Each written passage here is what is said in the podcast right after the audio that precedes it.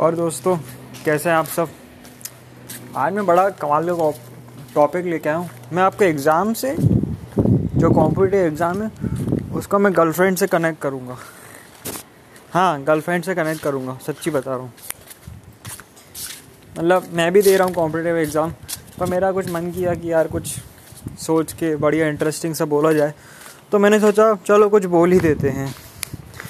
बोल देते हैं, यार ये कि पढ़ाई मतलब ये वो बात हो गई कि जैसे सात सौ सीटें, पाँच लाख लोग लगे सात सौ सीटों की तो सात सौ लोगों का ही मिलेगी सीट है।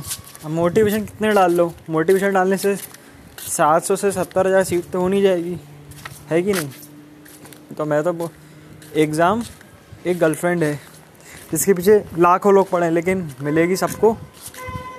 लेकिन सबको कुछ थोड़ी, लेकिन सबको नहीं मिलेगी। जितनी अवेलेबिलिटी है, उतने लोगों को ही अवेलेबल अच्छे से हो पाएगी। तो कुछ मैं बोल रहा हूँ, कुछ नया करो, कुछ हटके करो।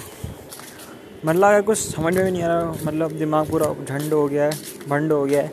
तो मैं बोल रहा हूँ, इतनी सारी पीडीएफ पढ़ी है मतलब स्टॉक मार्केट के बारे में। मतलब पढ़ ली ना आपने 200-300 मतलब 200-300 का नहीं बोल रहा हूँ। मतलब जस्ट 10 मिनट आपको रोड रीडिंग देनी है। ठीक है 10 मिनट रोज़ पढ़ोगे तो एक महीने में एक महीने में कितना हो जाएगा? तीन चार घंटे की आप महीने में रीडिंग कर लोगे, ठीक है? तो साल में चालीस, तीस चालीस घंटे की रीडिंग कर लोगे, सोचो। तो आपको ज़्यादा ज़्यादा तो नहीं, लेकिन हाँ एक लेवल तक की तो नॉलेज आपको होने लगी, कैसे क्या होता है। तो आप कर सकते हो। ये मैंने कर, ये मैंने आज से चालू करा है, ठीक है? भाई, यार देखो मैं भी कॉम्पिटेटिव एग्ज़ाम में एक एक एग्ज़ाम दे चुका हूँ दिसंबर में। उसका रिज़ल्ट आएगा, फिर जैसा वो पता रिज़ल्ट बताएगा, फिर मैं दूसरे में अप्लाई करूँगा। ठीक है?